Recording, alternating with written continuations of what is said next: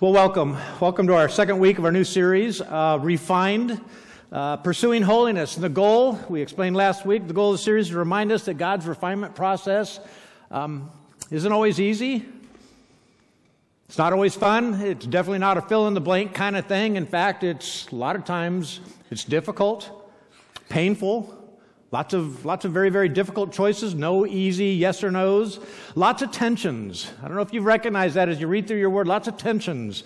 Um, lots of friction, right? Paradoxes, right? The Bible says one thing about God's refinement process over here, and then you read in another book, another part of the Bible, it says something like almost opposite.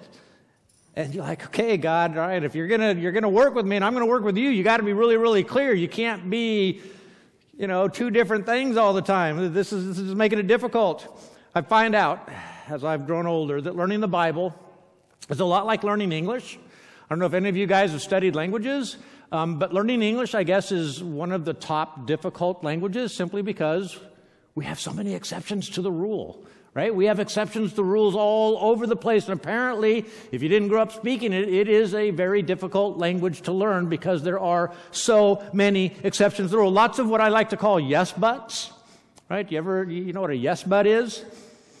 Yes but is when you go to the grocery store and you go to the checkout line and you got a 58 cent package of Oreos because they're on sale and the clerk tells you, yes, that package is 58 cents, but you have to buy 11 other packages. You say, well, why didn't you tell me? Go out and get your 11 other packages, right? Yes, but. Yes, but. I, there's a commercial out right now. It's an airline. It's a free movie with the purchase of earbuds. Yes, but. Yes, but. And I, and I got to thinking about it. Have you ever felt like you were maybe God's little exception to the rule? Right? As you look at your life and you look at the Bible and you look at the rules, you think, how did I get where I'm at? Right? You ever feel like God's little exceptions to the rule? Like God answers prayers, yes, but you don't actually qualify qualify for that particular prayer, right? You're an exception to the rule. And maybe you've shaken your fist at God and you've said, hey, you know, why am I the only one that always got caught by our parents? Right? What's with that? And as adult, why am I always the one that, that gets caught by you and gets punished by you, God, and nobody else seems to get punished? What kind of ring you running here, God? Why did my kids leave the church and their kids are all ministers when we did everything right and they did everything wrong? God, why? Why? Why? Why did everybody else's luggage make it, but our luggage that was prayed over didn't make it? God's little exception to the rule, right? Why does God bless their dumb ministry and not mine? Why does God answer everyone else's prayers but not mine? Probably because you're calling their ministry dumb. I should have arranged those questions differently. On the other hand, how did those cars get hit but not mine when I know I'm the one that caused the whole accident? Right? God's little exception. right? Why am I walking around healthy while true saints suffer cancer? Right? Is that, is that what being God's little exception is all about? Simply put, it's an age old question. Why do Good people suffer, bad people prosper. At its core, it's the problem of evil, right? We've all looked at this, we've all heard about it, the problem of evil. Why is there evil when there's a good and powerful God? Pretty simple problem. Why do the innocent suffer? So today I want to take a deeper look into these situations when God's refinement process doesn't make any sense at all, right? When God's refinement process seems to have just gone off the rails entirely, like he just forgot what he was doing, and there's huge disconnect, right? We, we no longer have the instructor helping us. We're just thrown into the mix and we're, we're just struggling to find out what, what, how, how do I make sense of all of this? We shake our fist at God and say, Well, you got the wrong guy. I'm innocent. I didn't do it. Right? What are you picking on me for? Or we witness atrocities. And folks say, Well, everything happens for a reason. Well, God must have had a reason. But in many, many situations, there is no discernible reason. I think of Rwanda, right? What lesson was God teaching that He had to allow 600,000 people to be massacred? At some point, you just kind of got to stop and go, wait, no, wait, wait, wait, wait, wait a minute. Was that part of God's plan? Wh- whose lesson was that for? And how about poor old Job? All right, we're going to look at Job this morning. A righteous man experiences unprecedented calamity. His friends insist that a loving, just, and powerful God follows certain rules. We're going to look at those certain rules this morning. God blesses good and he curses evil. That's, that's the rules. Therefore, since Job was suffering, Job, excuse me, was suffering, he must have sinned. But Job knows he's relatively innocent, relatively innocent, right? And he demands answers. And here's the kicker little does Job know it was all a setup. Right? He's sitting there struggling without any answers, without any idea why all this horrible stuff is happening. And we find out in chapters 1 and 2 God had a conversation with the evil one and allowed the evil one to mess with Job. Allowed the evil one to wreck his life in order to prove to the evil one that people would still worship me if I stopped blessing them. In fact, they would still worship me if I allowed you to curse them. That's how confident I am in my people who love me and worship me. And it's this very thing that makes the situation so incredibly baffling and confusing for poor Job. Right? According to the rules, this wasn't supposed to happen. See, Job and all his friends, and his family believed that God managed the world in a certain fashion. Right? Deuteronomy spells it out for us. This is from chapter 30. Start at verse 16. It says, I command you today to love the Lord your God and to walk in obedience to him, to keep his commandments, decrees, and laws. Then Okay, there. Then you will live and increase, and Lord your God will bless you in the land that you are entering to possess. But, right, you get the yes but there. Here's the exception to the rule. Right, there's always an exception to the rule. But if your heart turns away and you are not obedient, if you are drawn away to bow down to other gods and worship them, I declare to you this day, you didn't know that God was southern, I don't know where that came from. You will certainly be destroyed. You will not live long enough in the land that you are crossing the Jordan to enter and possess. In the ancient world, in today's world, this is called the theology or the principle of retribution. Right? If you're a churchgoer, it's the theology, and if you're a not churchgoer, it's the principle. Right? Just kind of the way it works. Call it the providence of God or call it karma, right? Wherever you're sitting, could be either one. We all operate by it, whether we intentionally, intellectually, or even spiritually believe it or not. Right? We still tend to operate by this principle that God blesses us when we're good, and he curses us when we're bad. And it sounds so kind of like, really? And I think most of us still operate by that fashion. The theology or principle of retribution holds that in this world, now that's the caveat there. In this world, we're not talking about an afterlife, anything like that, hell, heaven, all that. But in this lifetime, in this world, the principle holds that good or righteous people are blessed and bad, sinful people are punished, cursed. For example, if you get sick, right, you get ill, it's a sign that God's punishment. You did something wrong. Just thought I'd let you know that, if you were wondering. If your business prospers, it's a sign that you finally did something right and, and God's blessing you. And you're like, woohoo!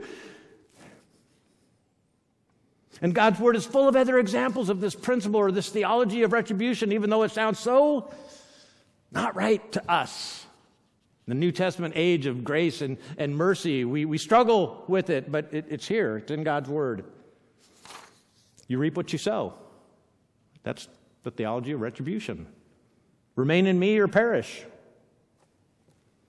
Don't judge or be judged. Bear fruit or perish. And then there's the Proverbs Right? Lots and lots. Here's, here's just a couple, just two. Proverbs 3:33 says, "The Lord's curse is on the house of the wicked, but he blesses the home of the righteous." That's the theology of retribution. The righteous eat their heart's content, but the stomach of the wicked goes hungry. Right? But Pastor Jerry, Pastor Jerry, everybody knows Proverbs aren't really biblical promises per se. They're, they're kind of more like general ways to live and, and then the very natural consequences of living that kind of life. Right? Be a jerk, you get treated like a jerk. Be nice, you get treated well. It's just the way God built his character into the fabric of his universe. Right? We, we can't explain it, but it's, it's obviously there. We all operate by these unseen kind of rules. And that is absolutely true. The Proverbs are, they're not really promises. We have to be careful. They're general principles for living, but I want to, I'm going to come back to that in just a moment. But on that note of being skeptical of the theology or the principle of retribution, what do we do with the blind man in chapter John, chapter 9 of John? Right? Or the disciples' questions or Jesus' response. You're asking, what is that about? Let me show you. This is chapter 9 of John. It says this As he went along, he saw a blind man from birth, and his disciples asked him, Rabbi, who sinned? This man or his parents that he was born blind. See, they were operating by the principle, the theology of retribution. God blesses those who are good and he curses those who are bad. He's blind who sinned. There's a connection here, right? According to the, the theology and the principle of retribution, there, there's got to be a connect, cause and effect here. Cause is just simple, simple as can be. Neither this man nor his parents sinned. Like, wait, what? Said Jesus, but this happens so that the works of God might be displayed in him. And again, as we read that carefully, read that in some other translations, it's not that God caused him to be blind, but that God saw his blindness and made something good come of it, right? We read Romans 8:28. This is just an example of 8:28 where God Jesus sees a horrible situation and makes something wonderful come out of it. Again, God had purposes in the man's blindness other than punishing sin. That's not why he was blind. The man's sin or absence of sin made no difference at all in the parable, at all. Or how about the unfortunate Galileans or the Tower of Siloam in Luke 13? Listen to this. Now there was in some present at that time who told Jesus about the Galileans whose blood Pilate had mixed with their sacrifices. That's just evil and creepy. Jesus answered, Do you think that these Galileans were worse sinners than all the other Galileans because they suffered this way? No, no. But unless you repent, you too will perish. The passage continues. Or those 18 who died when the tower in Siloam fell on them. Do you really think that they were more guilty than all the others living in Jerusalem at that time? No, that's just silly. He doesn't say that. But unless you repent, you too will perish. And he keeps kind of adding that line just as a side note, basically saying, doesn't really matter who's responsible. But when you die, and you will die, and there's a whole different bunch of ways that you can die, but when you eventually die, you better be ready. That's what Jesus is saying. Doesn't matter who caused your death. When you die, you will die. You need to have a Savior, right? Or things are not going to not going to go well for you. But more to the point this morning, it appears that Jesus is saying that good and bad stuff just happen to people for no apparent reason. Right? Stuff happens. And the real issue is how we handle it. Will it break our faith? When a catastrophe hits and we think, well, now wait a minute. We did everything right, followed all the laws. We're supposed to be blessed. Why is God cursing us? This seems to be one of the messages of the book of Job. Best man on earth suffers the worst calamities which poses a test of faith in the most extreme form. Right? That's the plot of the whole book. Will Job lose faith in God? And not so much in the existence of God, but in his goodness, right? Even when God appears to be the enemy. An incredible book, if you've ever had to deal with grief is a book by C.S. Lewis, A Grief Observed. I, I, highly, highly recommend that book. Be prepared to just cry buckets and buckets, but to come to grips with a lot of things that you might be suffering, struggling with, the loss of a loved one. But in A Grief Observed, he writes that his greatest fear wasn't disbelief, but believing such dreadful things about God, right? That God could have done such a thing to poor Job, which leads us to think could he possibly be doing the same thing to us? Right? That kind of sneaks into the back of your head. Well, maybe God's just trying to prove to somebody that I'm a good guy and he's going to put me through the ringer. Like, there's got to be a better way. The real point of the book isn't so much Job's questions as much as his response to morally unexplainable tragedy, right? How do you deal with that if you trust a loving and powerful God? He faces an impossible dilemma. Right? The same dilemma we all face when dealing with catastrophe, right? We, we feel betrayed, so we reject God. There, there, there's an option, one option. But this shatters his faith in God. It's his only value that he holds dear. Like, so that cannot be an option for Job, and it can't be really an option for us either. Same reasons. His friends laid out the options. Suffering comes from God, right? We all know that. That's, that's the rule, right? God is just, therefore you, Job, are guilty. It's that simple. But Job clings to what he knows is true. Suffering comes from God. He gets that. He understands that. He believes that. God is just, just like his buddies believed, but he concluded differently I'm innocent. I'm innocent. I'm innocent.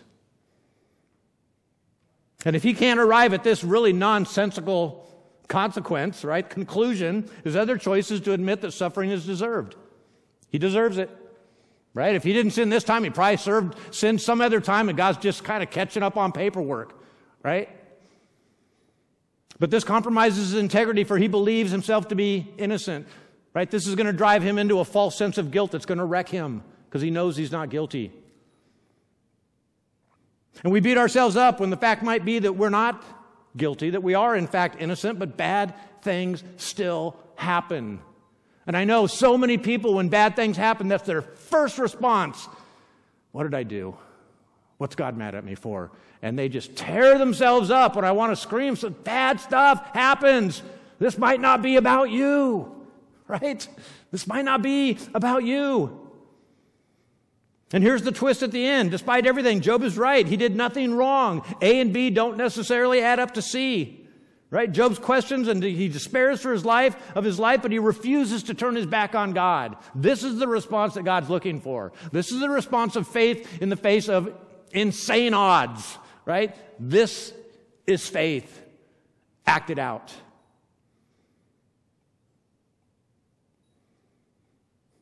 So, what are we to believe about the theology or the principle of retribution? Is it true or is it not true? Was it once true? Now it's been dumped for grace and mercy. And where exactly are we sitting right now? Job seems to be saying, stuff happens, deal with it. It's not always about you. But then the ending, I'm going to read the ending now. 42 chapters of the rule, the law. And then at the very, very, very, very end, The exact opposite. The exact opposite. Here's, here's what, it, what it says. After Job had prayed for his friends, the Lord restored his fortunes and gave him twice as much as he had before. All his brothers and sisters and everyone who knew him came before him and, and ate with him in his house. And they comforted him and consoled him over all the trouble that the Lord had brought on him. And each one gave him a piece of silver and a gold ring, housewarming gifts, right? Because his other house was destroyed and he's got a new house. The Lord blessed the latter part of Job's life more than the former part. He had 14,000 sheep, right? Twice as many as before. 6,000 camels, twice as many as before. A thousand yoke of oxen, a thousand donkeys. He also had seven sons and three daughters, which he had before. And you ask, well, why didn't sons and daughters get doubled? One writer says it was doubled. The other six sons and the, seven, the three daughters he's going to see in the afterlife. So he is going to see 14 sons and six daughters. It did double. The first daughter he named Jemima, the second Keziah, and the third Keren Happuch. Nowhere in the land were there found women as beautiful as Job's daughters, and their father granted them an inheritance along with their brothers. And after this, Job lived 140 years. He saw his children and their children to the fourth generation, so Job died an old man, full of years. Right, so 42 chapters. No rhyme or reason, right? There's not cause and effect, actually. And then the very last 10, excuse me, the last six verses, he throws his whole thesis out the window. Says, well, actually, he does operate by this theory. Job was a good guy, and he got blessed. Totally blessed. Maybe stuff doesn't just happen. Maybe God does still operate his universe utilizing the theory, theology, principle of retribution.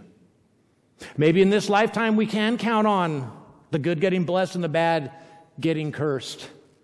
I want to offer you a way of seeing both sides of this situation because they're, they're both true. They're equally true. It's a paradox. Right? On the one hand, we want God to be in charge of everything. Right? He causes all things by his sovereign power. On the other hand, we have free will. And we recognize sometimes that we suffer. We don't do anything wrong. It's just the, the rule of proximity. We were next to an idiot who did something dumb, and we had to pay for it also. It, it, it happens. Other people's sins visit on us, natural disasters, God asking you to suffer for somebody. Right? So we, we, we understand two different ways of seeing things. And so, what I want to do, I want to compare the book of Job to the book of Proverbs very quickly here at the end. And if we do that, I think we can understand, we can, we can make sense of a God who follows these rules, this, this theology, this principle of retribution, blessing good, cursing evil. But then there are some exceptions to the rule. Mean, can we kind of wrap our heads around that? Yes, he follows certain rules, but for reasons we'll never, well, we'll one day know, but right now we don't know. Just like poor Job, he never figured it out. Nobody ever told him. it was a setup.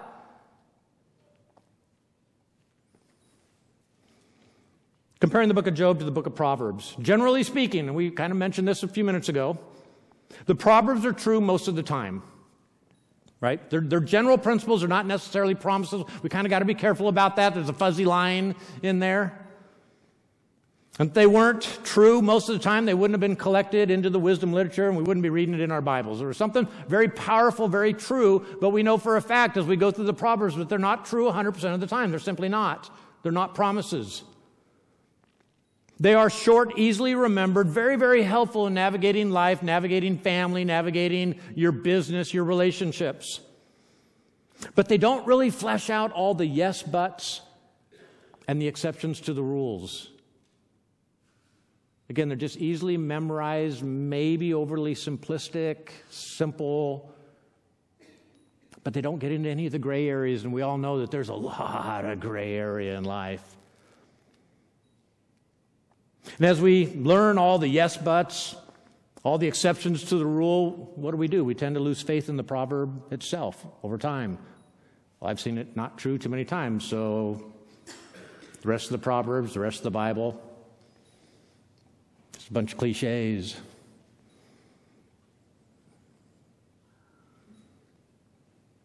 But here's the deal there's nothing wrong with the Proverbs.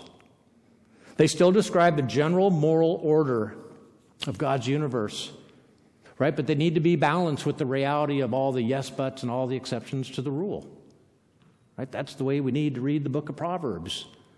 They're fantastic guidance, but they're not lockstep promises. Stuff still happens right in the midst of a really, really, really good proverb. Stuff happens. And these stuff, the stuff, they arise due to whole, so many other factors. Again, natural disasters, other people's sins, God calling you to suffer and you don't recognize it and you're thinking it's a curse when in fact he, He's trying to bless you. He's trying to bless somebody else through you. And you're like, oh, no, no, no, suffering. And God never resolved the, the paradox for Job, and He doesn't solve it for us either. Instead, He does something odd.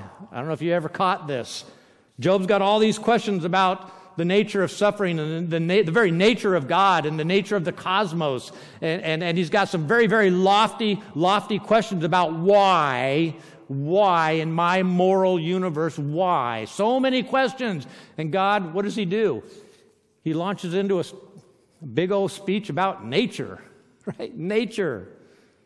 Here's what he's doing. He emphasized Job's ignorance of the physical world. There's harmony, there's harmony, there's order in the physical world. And Job, you never notice it.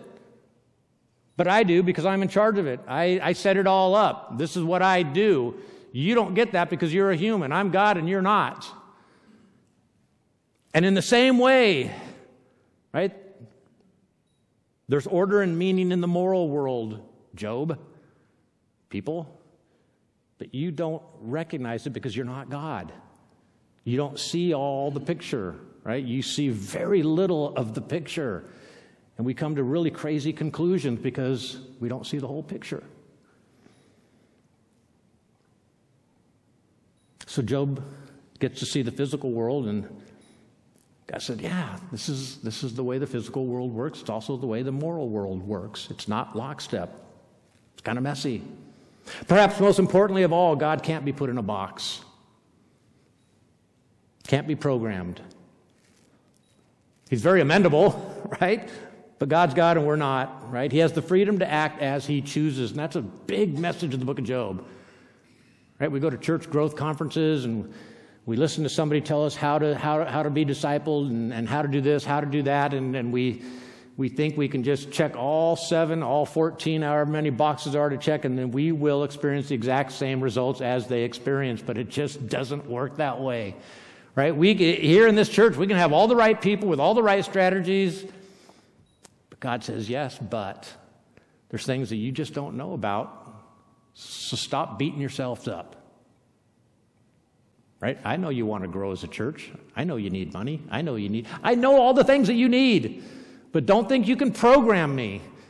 Don't think that if you do steps A, B, and C, it's going to equal D. It's not, it's just, it's not that simple. There are exceptions to the rule. There are things that you simply don't know. Yes, I follow rules.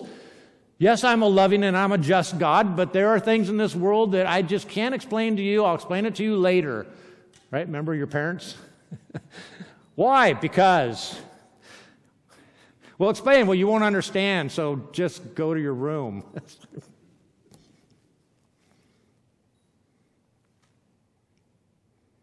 God has proven to be a just God. However, for reasons unknown, or excuse me, known only to Him, He sometimes allows good to suffer and bad to prosper for reasons only known to Him. In the end, I guess the best course of action is to follow the writer's advice from chapter 28. We read it earlier. Let me read the very end of it. It says here When he established the force of the wind and measured out the waters, when he made a decree for the rain and a path for the thunderstorm. Then he looked at wisdom and appraised it, and he confirmed it and tested it, and he said to the human race, Listen very carefully, the fear of the Lord. That's wisdom. Stay away from evil. That's discernment. That's really all you need like kind of what Jesus told the disciples, right? It doesn't really, in the end, matter where it came from, why it happened. In the end, you just need to have a Savior. And we'll find the answers that God wants us to find. We'll be given answers that He wants to give us. He will reveal what He chooses to reveal, and He will not reveal what He chooses not to reveal. He's God. And I don't like it when somebody says that uh, and, and uses that an excuse for everything when there's a lot of stuff that can be explained through our own stupidity, right? To put it all on God is just kind of wrong, right? We're responsible for a whole lot of problems. God had nothing to do with it. In fact, my guess is he was telling us the whole time, no, stop it. This is not my plan. And we just went marching ahead thinking, yep, we're, we're God's army. But again, maybe our best bet is the same as Job's submit to God, obedience to his will, trust in his wisdom, joyfully, thankfully accept anything that life comes our way. Right? Because you might think, oh, fortunate. He's thinking unfortunate. And you might think unfortunate. He's thinking fortunate. Right? You're only seeing the event right in front of you. He's seeing way on down the line. He's saying, just relax. Just relax. This is, this is going to turn out amazing. Just trust me. I'm not beating up on you, right? I'm doing this for your good because I love you. I discipline you because I love you. I don't punish you for joy or to prove my power. That's not what I do. Y'all bow your heads. Father God, thank you so much for the book of Job, for the crazy lessons that we get out of it. Father, you do have a way of ruling your world. You do bless us when we are righteous. And apparently, you withhold your hand when we withhold our love. That makes sense. That's fair. But, Father, thank you so much that nothing happens in this world that you're not aware of. So, Father, this morning, wherever we are in your process, right, some of us are right up next to your son, and others are miles away, but we're all on that journey. Father, give us grace, give us mercy, give us uh, wisdom and understanding that you do know what you're doing. And if we just stay away from evil, that's all you ask. Thank you, Father. Thank you, Father, for this service and this message. In your son's name I pray. Amen.